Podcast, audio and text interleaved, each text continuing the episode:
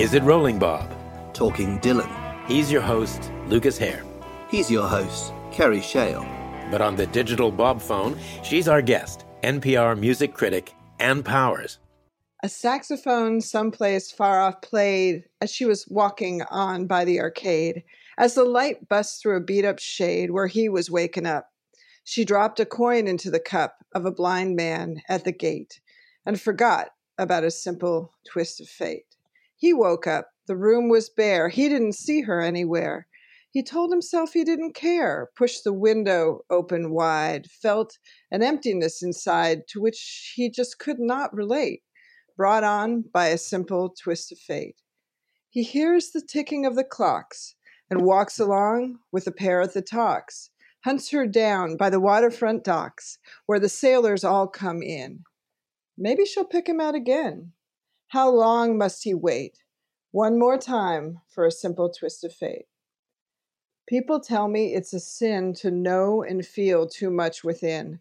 I still believe she was my twin, but I lost the ring. She was born in spring, but I was born too late. Blame it on a simple twist of fate. Gorgeous. Thank you, Ann.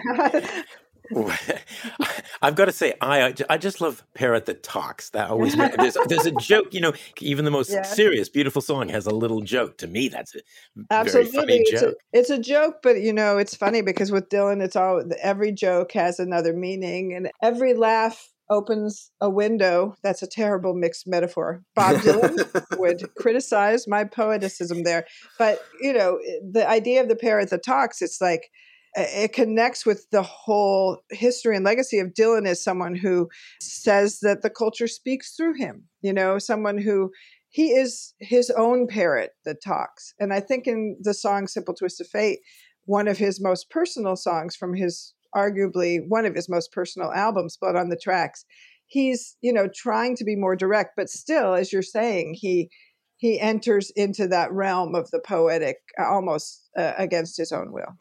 So, why did you choose the song?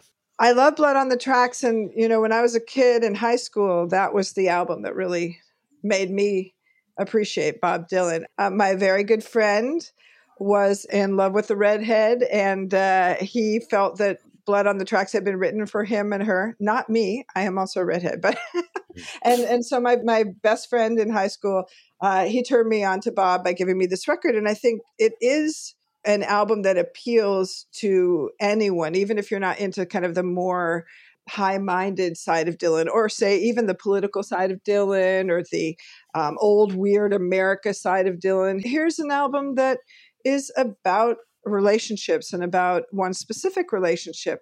I also um, currently have been working a lot on, I'm writing uh, a book about Joni Mitchell.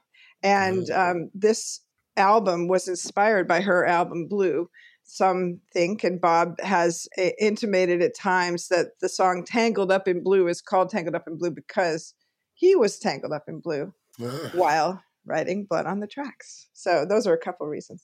Great, great reasons. I didn't know that. I didn't yeah. know that Bob. Yeah, well, you know, that's the thing about the Martin Scorsese Rolling Thunder uh, documentary that really stuck with so many people is that scene when mm. Joni, you know, she's joined the tour and she's playing coyote for them for the first mm-hmm. time, mm-hmm. but from her masterwork, a 1975 Hejira. Mm-hmm.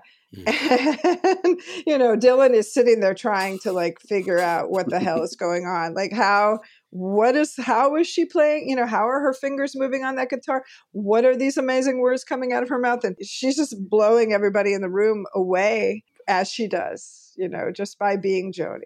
well, as we're as we're discussing Joni, we are Joni fans, and we don't talk about her really enough on the podcast. It is a Bob podcast, but I, I read somewhere when I was looking you up on the interweb a story about how you were giving a paper and oh, Joni yeah. Mitchell was sitting in the front row. Can you yes. uh, remind me of that? Remind us of that.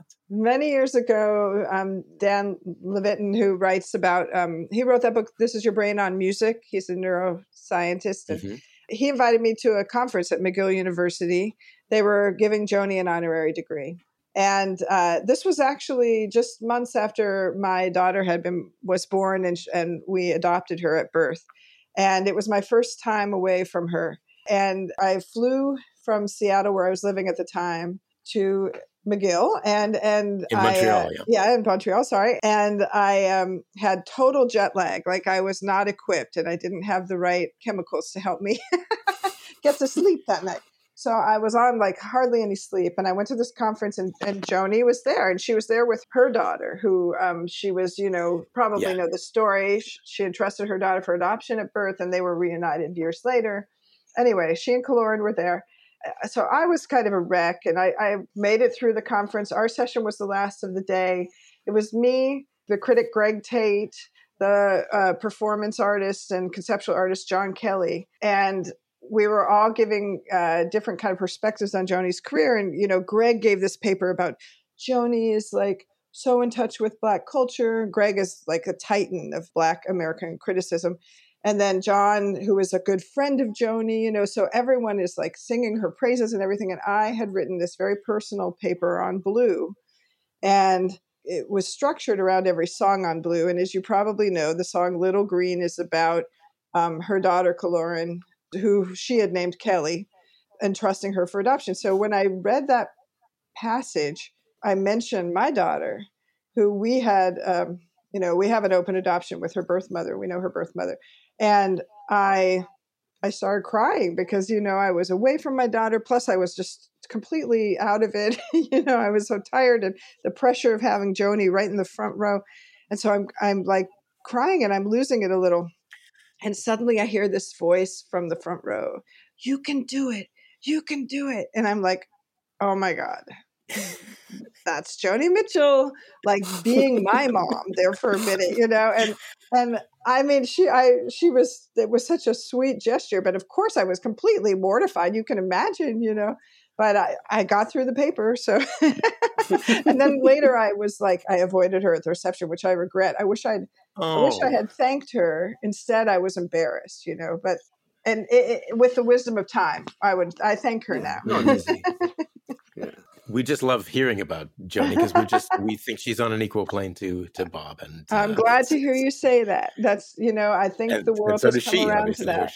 Yeah, oh, she definitely does. That's She I thinks think she's Bob, above Bob, really. Well, I think she thinks Bob is one of her few her few peers. Bob, Picasso, Leonard Cohen. There are a few, not very many. Yeah. Well, sh- should we just um, maybe talk a little bit about the paper that you wrote that was published in uh, The World of Bob Dylan by Yes. Cambridge University Press? But it was also a talk that you gave, I think, at in Tulsa. yes, Um, yes. It's called Gender and Sexuality Bob Dylan's Body. Well, when Sean Latham invited me to give this talk, and it was a keynote talk at, at the World of Bob Dylan conference, uh, which was the conference uh, celebrating the birth of this wonderful, amazing center for the study of Bob Dylan and popular music uh, in Tulsa. I thought, okay, this is going to be a real opportunity to talk to people I don't always get to talk to because Bob Dylan fans, as all of you listeners out there in Dylan land, you know, it's a particular group of extremely educated, erudite, intellectually ambitious, and uh, highly competitive thinkers about Bob Dylan. you, you know, so I thought, okay, here I am walking into this group. I'm not. I, I play a Dylanologist a little bit occasionally. Like you know, in my work, I've written a lot about Bob Dylan over the many years of my career. However, I am not a full fledged Dylanologist, and I would never pretend to have the knowledge that y'all have. You know, it's just I'm not a specialist the way that the true Dylan devotees are. So I'm thinking, okay, I'm not going to be able to like go in there and dazzle them with my the minutiae in my mind about Dylan and what he did on like, you know, September 14th, 1967. I don't even know if that's a real date, but you get my point.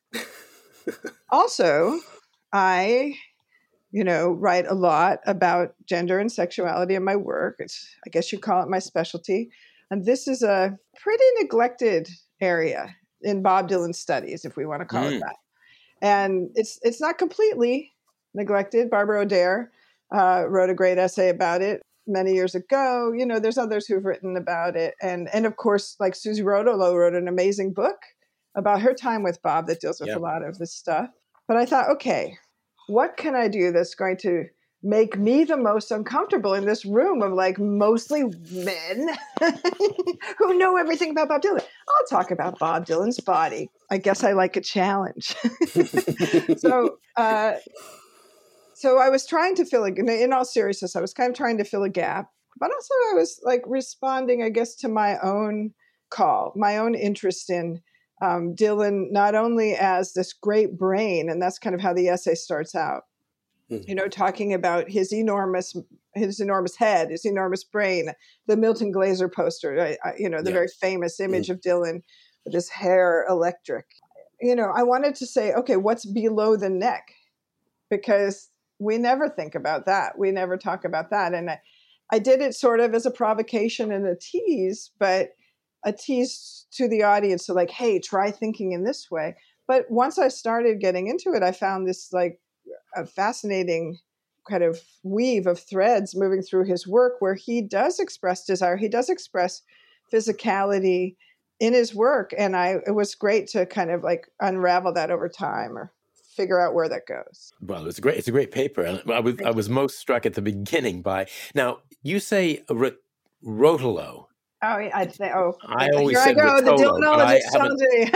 I think it's Rotolo, but well, I'll say I'll say Rotolo for for, for now. But the, you talk about that if photo. I'm saying it wrong. I'm sorry. I'm can be. This is what, you know. I'm going to say never, as an NPR, as working for NPR for almost ten years now you just pulled a Bob Boilen on me, my friend, because this always happens to me when I'm recording All Songs Considered with Bob, the founder of NPR Music and All, and All Songs Considered he's like i think you pronounced that wrong. You know i just i live in a in a one room here. Like you know i don't go outside. I only read books. No i'm kidding. But you know how it is. Like no but i have writers. no idea myself. I thought i thought i was wrong. I just thought I think it's from looking at it. Anyway, well i'm going to say my agent is her was her agent on that book and she pronounces it Rotolo so Oh, great. Well, then it's Rotolo. it's Rotolo from now on. It's definitely Rotolo. So the, the, little paragraph that you wrote about Dylan wearing his Buddy Holly glasses and oh, leaning oh, yeah, back yeah. into Susie yeah. Rotolo and with his arms over. Uh, Where I call them adorable, adorable you lesbians. call them an adorable, adorable lesbian couple.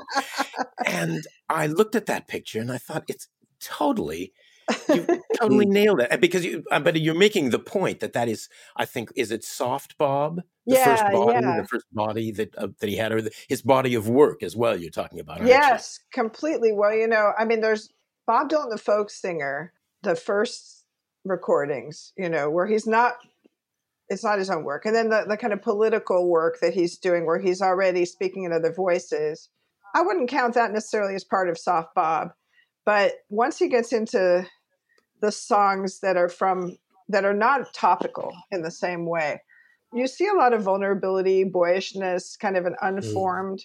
He is presenting himself as unformed. And his image at the time was very much that way. You know, very boyish. He called himself um, a baggy elephant uh, mm. in comparison to Joan Baez, who, after he and Suze broke up, you know, became his partner in everything. And Joan Baez, this kind of queen, you know, she was a formidable force and a very powerful, charismatic star. She was on the cover of Time magazine and she became Bob's mentor as well as his lover and friend. And, you know, he's just a shambolic. You've watched those scenes where she kind of ushers him out on stage mm-hmm. and they sing yeah. together. And he, he really is very floppy in, those, in his persona at the time. Nothing is sharpened things get a little sharper once he goes to England. Yeah. But the soft bob is the first bob that we know personally. Well, that occurred yeah. to me as well when you were saying that. Um, you're quoting Joan Baez when she was saying that initially she wanted to mother Dylan because he was so fragile. Yes. And then I started yes. to think, yeah, when you go when he gets to England in May '65, he's like a, a teenager who wants to leave home and he's not. Oh my god! He's not playing. He's not treating her like that anymore. No, you know? it's and it's brutal. I mean, I remember yeah. the first time I saw "Don't Look Back," and I was just you know, simultaneously, of course, entranced by by this charismatic star who's emerging, this completely attitudinal young guy. And I mm. saw that movie, I think, when I was in college. So, you know, that it really attracted me. But then just horrified at the way he treats her, you know, in that film yeah. where she's kind of like hanging around and you know he's already with sarah that's not on screen but but he's rejecting joan and it's it's quite mm-hmm. it's quite a demonstration of. I mean, is it misogynistic? Uh, the way he treats her, it certainly is uh, misogynistic. Put mm. Joan in where the gin is misogynistic. Okay. I mean, yeah. it's it, yeah. it's cruelty yeah. above and beyond. And I think one interesting thing to think about that uh, with Dylan is someone who's always aware of his image, and particularly in that film where you have the kind of you know very neo-realist you know feeling of the film, but he's always aware of the camera being on him, and I think he's he's taking cues at that time from English rock stars who honestly, especially the Stones, kind of treat their women in a similar way at that time, right? So you have if Mick Jagger is a big model for Bob Dylan at the time, and I know everyone talks about John Lennon and their connection with the Beatles, but mm. think about the Stones too and Brian Jones. I mean, Mick Jagger was the king of like I will toss you away, little girl. You know, that was that was all his early songs are full of that. I mean, you know, I'm seeing a lot of that in that moment with Dylan. And you know, he's equally dismissive of Donovan, who is sort of like the soft boy Bob doesn't want to be anymore. So I think also, true. I mean, now that I think about it, it's not just Dylan who's being misogynistic towards Joan Baez in Don't Look Back, but there's a kind of male gang of oh, Dylan, oh, yeah. Bobby Neuwirth, Alan yeah. Price, and D.A. Pennebaker, because the way yeah. she exits from that film, she almost exits from that film because she's been pressured out. And yes. that last shot of her going out the door, it's I mean, it's it's quite nasty. And it is yes. quite male and it is quite misogynistic, I think. Yes, you know what always amazes me is that Bob, you know, gets back with her a number of times over the years to perform and that she gets back with Bob. Oh yeah, as well.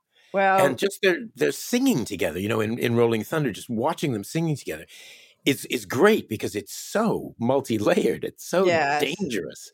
Every yes. moment of it is sort of dangerous, even when they're supposed to be like, well, there's never really a moment, is there, where they're sort of buddies again? Um, well, there's that guarded scene in, in Rolling Thunder and, and slash Renaldo and Clara when she's saying you went the and got married, scene. you know, and yeah. he's and he's saying thought will fuck you up and all that bit, and it's that kind of has the air of estranged friends, doesn't it? Yes, I mean, I think that she's she's talked about how they, you know, it's not like they were constantly in touch, but they were inconsistently, but forever more in touch. I think, and they're just they're just connected. I mean, I feel like they are artistic sister brother twins in a way.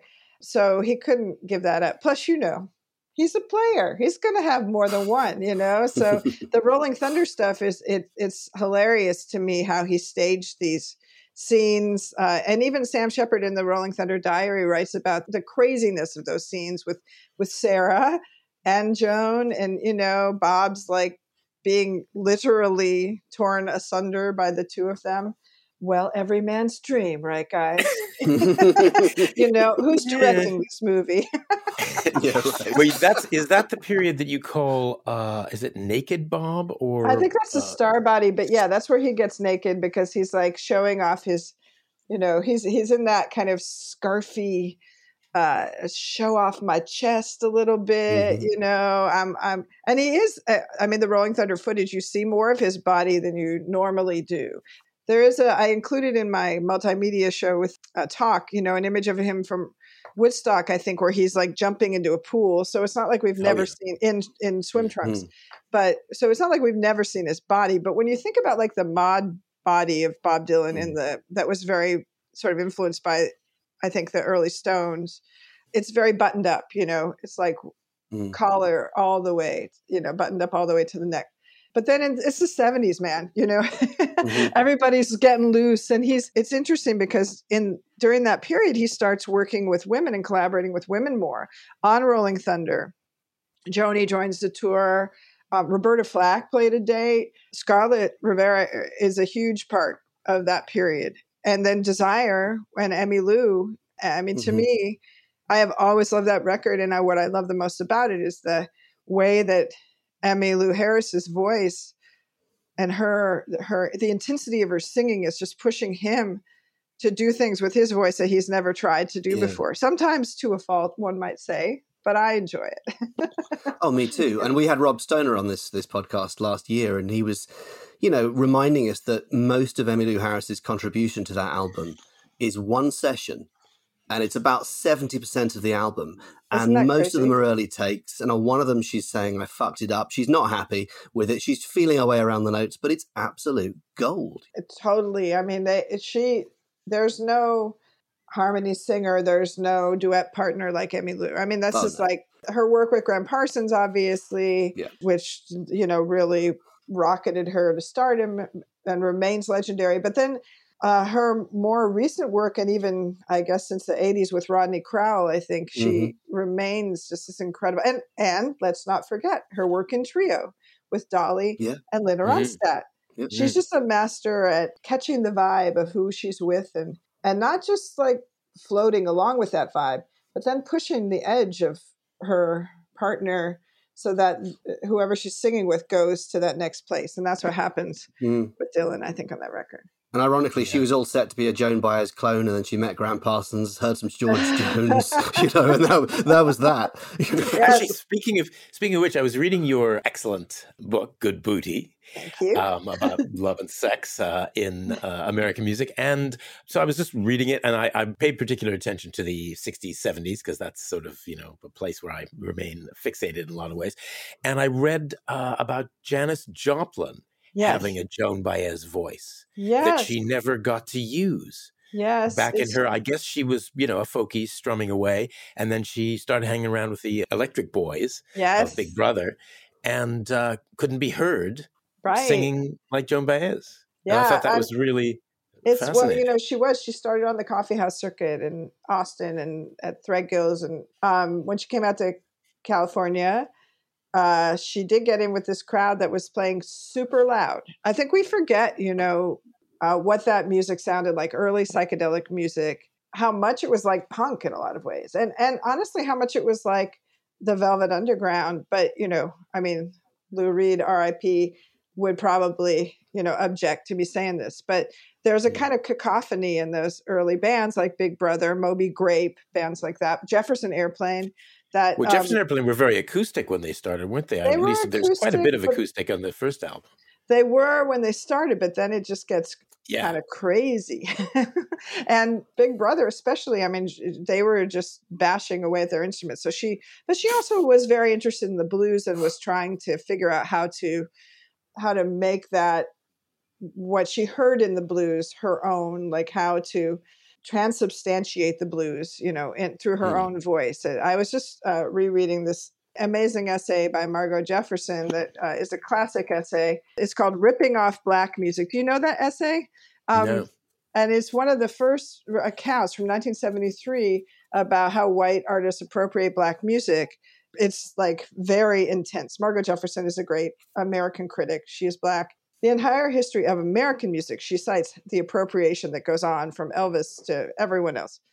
Right. Um, she ends her essay with Janis, and she says, The thing about Janis is she went through that appropriation and ended up herself.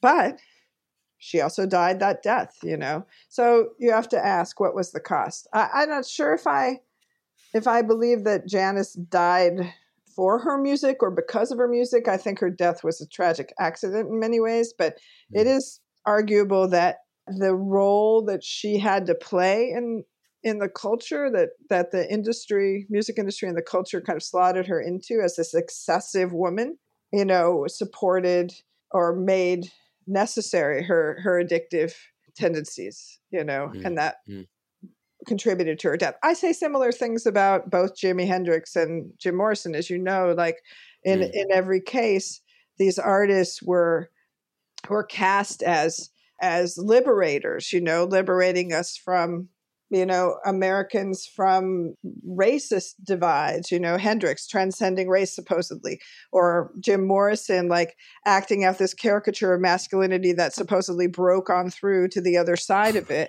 But in every case, they were caught in the trap of mm. racism and sexism and ultimately couldn't transcend. And I think that's the tragedy of all three of those figures. Yeah, I think it's very interesting. To, you do um, in Good Booty. Bob doesn't doesn't show up a, a lot, and I'm kind of interested in that. But one of the times that he does show up is you compare uh, him and Jimi Hendrix. Yeah. And yes. you say actually that although you don't use the word Jewfro, I think you say, I can't remember what you say, but it is a yeah. Jewfro that yeah. he had. And that, yeah. that Jimi Hendrix took his afro yes. from Bob's Jewfro, which I thought, really? Did that happen? But of course, it was there before Jimi's.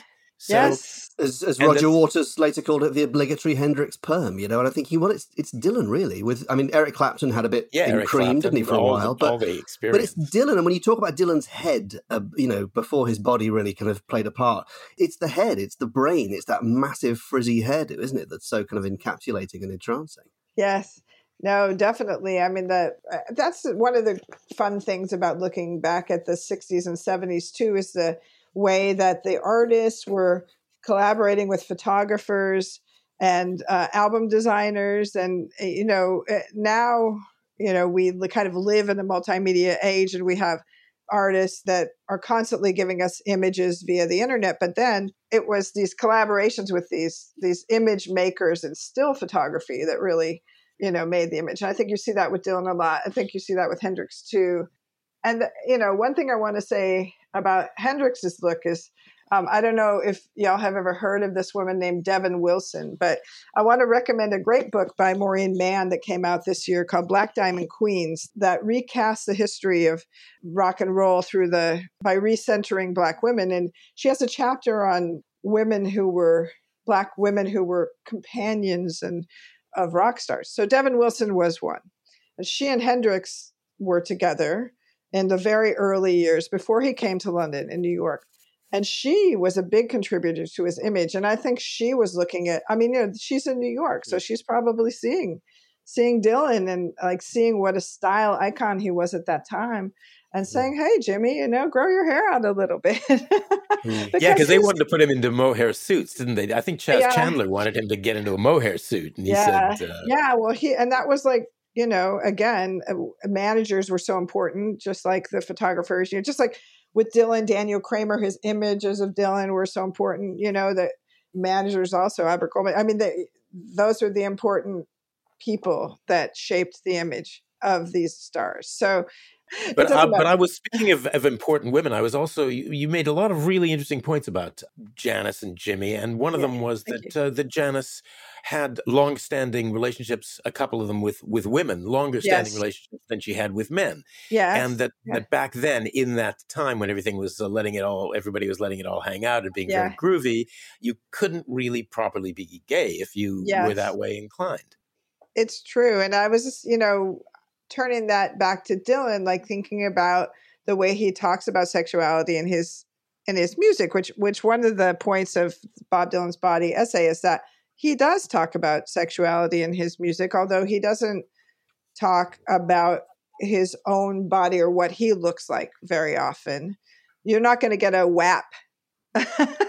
There's no wet anything Dylan. You're not going to get a Megan Thee Stallion moment with Dylan. But what you do get is like these expressions of desire. There's an album called Desire, these mm, expressions mm, of hunger. But it all is a very so a lot of longing, a lot of kind of like drive toward women, a lot of assertion of mastery. I want you. So I bad. want you so bad, exactly, so bad. But, but, but there's um, not, there isn't much more than that, is there? Or there's tons of subtext, isn't there? Well, what I was going to say is like connecting with your point about queerness is like, can I mean a question I ask is like, can we queer Dylan? And uh, my jury's still out on that. You know, I I mean I think you know I make the comparison of the soft Dylan and and as you said, like a lesbian couple, but his lyrics are pretty conventionally patriarchal, you know, and pretty conventionally straight and heteronormative. So, you know, when I was when I was a kid, I wrote the lyrics to Love Minus Zero No Limit on an on the back of an envelope and I put it in this hurricane glass I had that my mom had brought back from uh, Pat O'Brien's, the famous bar in New Orleans, and I kept that on my dresser for years, you know. And I just would pull it out sometimes and look at it. And to me, that was like the ideal expression of what a woman should be. Like this is what Bob Dylan wants in a woman, you know. And I I thought about reading those lyrics today, but I wrestle with them now because they mm. are so they're beautiful. I mean, they're truly beautiful you know, a, a bird uh, with a broken wing at the window, mm. you know, etc. but it's also like a very silent, kind of passive, receptive image of a woman. And that's not who I, you know, want to be. And that's not who I think, uh, th- that's not what I want uh, women to want to be when they you know when they fall in love with an artist like mm. and mm. and i was looking through like sad eyed lady of the lowlands or sarah you know so these beautiful love songs he writes and again it's still like you know he calls in Sarah, he calls Sarah a virgin and, um, you know, mystical wife, even though she's like had how many of his kids by then? You know, she's no virgin, Bob. Come on. Yeah. but also, she was I mean, divorced when you, she, you met her. it always you know? it interests me that I'm Blood on the Tracks, you know, when he's talking about his his relationships. He says mine have been like Verlaine's and Rimbaud. Now that is not, yes. if we're talking about queerness, that, that is not a patriarchal yeah. image. I think that Blood on the Tracks is the beginning, and maybe it's a singular case, but it's the beginning of him opening up to this other way of thinking about mm. women and, and thinking about relationships as more equal. And he's been humbled, you know, and there's a kind of humility in that. Now he goes right back, you know, by desire. He's like, we're waxing, we're waxing ma- macho again. But then when he enters back, into the Christian phase, it's interesting because yeah. there's a relationship with with God that's like complicated, and he's being vulnerable again and then jump ahead by the time we get to time out of mind and he's very vulnerable in those songs you know like yeah. in a song like lovesick he's extremely vulnerable so yeah. i'm not you know the verlaine and rimbaud lyric has always puzzled me in some way uh, do you know the play total eclipse by christopher hampton no, that tells the story of, of verlaine and rimbaud and i think it's yeah. i think it's mid 70s i wonder hmm. if dylan was aware of that because that basically tells their lives in a series of scenes, you know, ah. arguments basically between those two. And he's, I don't know, maybe maybe he's alluding to the drama of his life as well as to to that. Well, yeah, maybe, but you know, also I just want to, I'm going to interrupt you and say, don't forget Allen Ginsberg too, like huge influence yeah, on him. Yeah, and sure. you know, he did have, there were, you know, I can't find it right now, but in my essay, there's another Paul, what was his name, folk singer Clayton. was big. Yeah, oh yeah, Clayton. Yeah, yeah. So then he's he was gay. Mm. So hmm. I mean, it. I don't know how deep we can go into like the personal. We don't know really biography. Well, we do know that Ginsberg and and Dylan were very very close. Yes, yeah. very close. And, yeah, yeah. I mean, and I mean, as a, more of a mentor. It started out as a mentor yes, uh, yeah, acolyte thing, and then yeah. became Ginsberg just became his biggest fan, didn't yeah? Yeah, yeah, exactly. And so there, but he also learned a lot about Ginsberg's lifestyle. I should think. Oh yes, um, I'm sure. You know, because yeah. he hung out with those guys, and they were yeah. I mean, which was know. I think very uh, you know uh, very unusual at the time. For it was such a macho, basic scene. You know, the '60s was still pretty mm. macho, even if you were soft bodied Bob, to you know to be to be friends with you know a, a whole coterie really of of you know gay people and and, yeah. and taking things you know from them cultural things and and references that I think many references that made it into the songs. I think we're gaining more knowledge of this now as all as other you know as people are speaking their stories. It's similar to a story that I really want to help tell at some point that people like Dom Flemons are telling, which is the story of black folk singers and how influential they were on the early part of Bob's career. You know, particularly someone like Len Chandler, who was like one of his best friends early on in New York and like I got to meet Len a couple years ago, and man, that guy's stories, you know, like driving Bob to meet Woody Guthrie, like being the guy who drove Bob, you know, or being at the March on. Washington with him. And mm. this guy is not very written into the story at all. Mm. And and there were others on the scene, you know, Odetta as like his initial influence. So I think that we're in a moment where all of these stories are emerging, and maybe Paul Clayton's story, maybe the there'll be. Is there a good book on Bob and Allen? because that would be a great subject for a book. You know, somebody get out it there write be, that book because we need another Bob Dylan book because it's not like yeah, there aren't like four thousand of them. Are there any coming out this year? I let's wonder. agree to make the eighty first birthday the um, the Ginsberg Dylan book. Yes. Would you? Would Somebody you, out there. Would you say, Anne, that I mean, talking about about queerness and things, would you say that Dylan is rock music's first androgyne? I mean, it, that, I always thought that kind of mid '60s blonde on blonde era dandy Harlequin kind of plugs straight into into Bowie. But well, then you, in, you in your piece, you, you talk about the the androgynous era before that, the the puppy fat lesbian couple era that we should call it. I entertained your thought for a moment, and then the ghost of little Richard ran up behind course, me and yelled, That's my place! You get out of yeah. my place right now! Girl. So, You're in a good booty, absolutely. uh, you know, There's... I think I think we had. I mean, and Elvis too was very androgynous. You know, and, and Greil Marcus had really like Mystery Train had opened my eyes to like thinking about music in these different ways and through mythologies and stuff. And there was an essay in this collection that talked about Elvis as a woodland faun, a mythical creature, and I it just went ding ding ding in my head of like, oh yeah, Elvis is this kind of like delicate creature, even though he's also very sexy and you know he was always so soft and. Bobbie Ann Mason writes about this too in her great little book on Elvis that you know he was a mama's boy and he mm-hmm. had that mm-hmm. softness about him and there's a there's a softness to southern men sometimes too i think mm. uh, white american southern men yeah so i think androgyny was always there but dylan i don't know he takes it to a different place for sure you know mm. Spe- speaking of taking things to a different place there's one thing you said about lay lady lay just to sort of go into a, another period that we haven't talked about yeah nashville period yeah and you call you call the song dylan's successful entry into the soft rock, soft porn sweep, sweepstakes taking place on turn of the 70s FM radio. Yes, one of my favorite. I mean, I've heard the Isaac Hayes version. Obviously, that that really does take it there.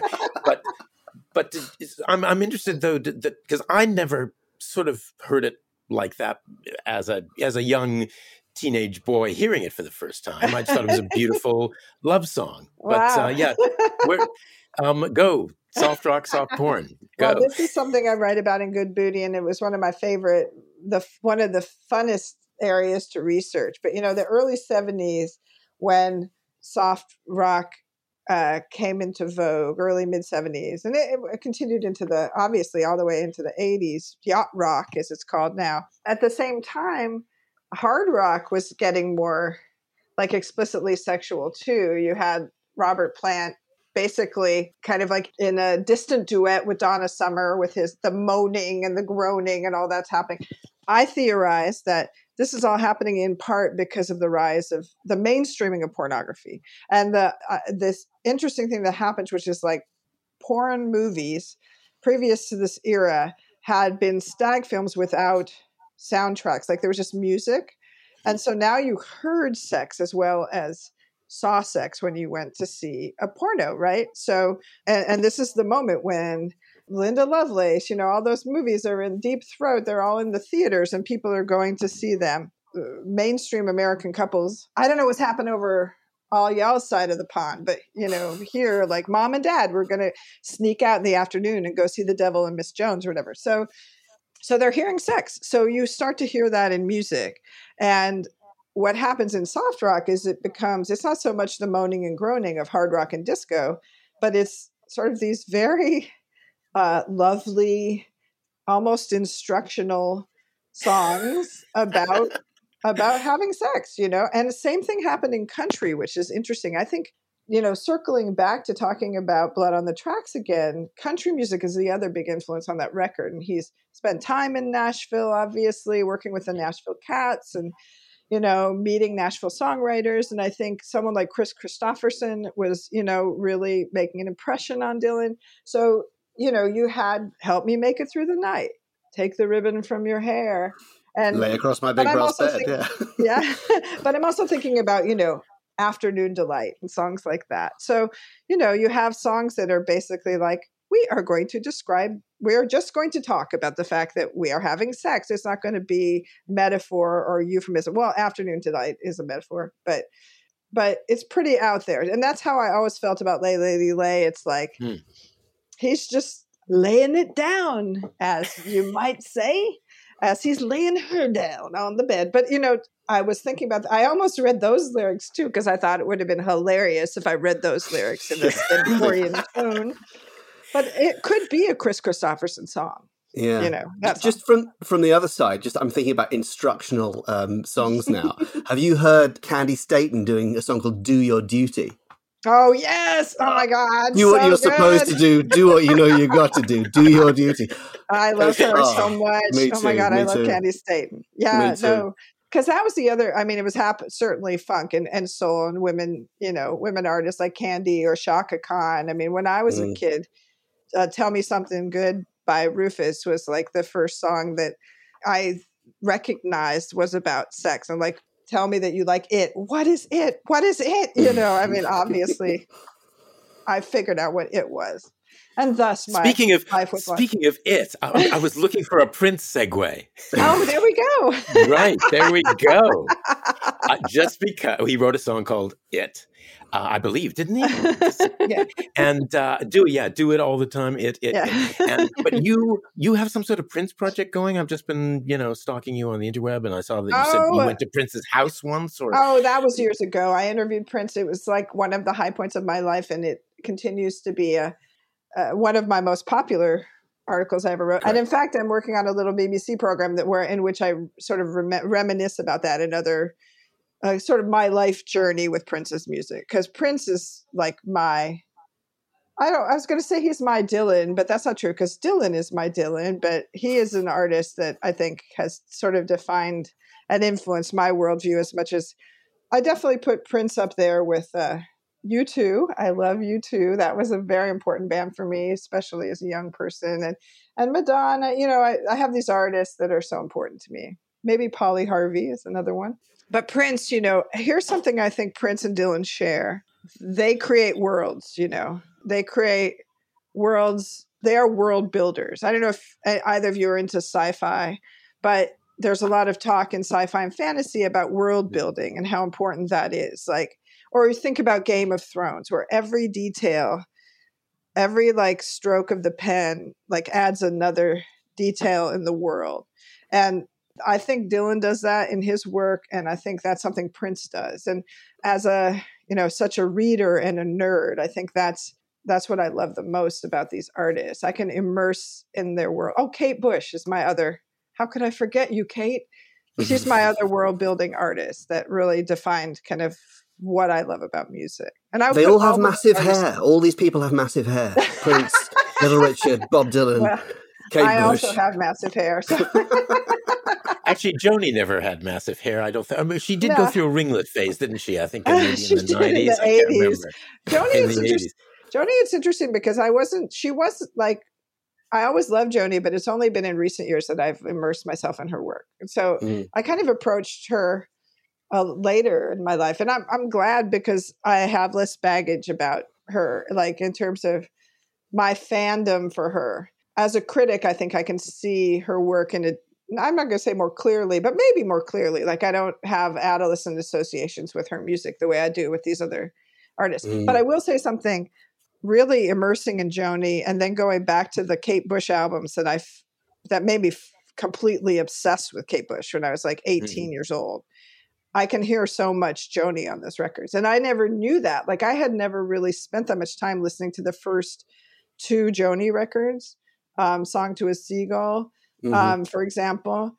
Kate, she just like the singing is so similar. It's pretty pretty Very wild. But then Kate finds her ground by the dreaming and becomes the magnificent goddess that she remains Mm. to this day. Did, did you ever get a chance to ask Prince? About, I'm not sure what you were there to interview him about, but um, we know he was a huge Joni fan. yeah. Did, did you ask him about Joni? Because I, no, I, didn't because we were ta- we were that wasn't something we were talking about that Hmm, for hmm. that particular interview. But yeah, he loved Joni. He he uh, recorded uh, the best cover of "A Case of You" I've ever heard. You know, they were in dialogue with each other. I you know they I think they knew each other a little bit.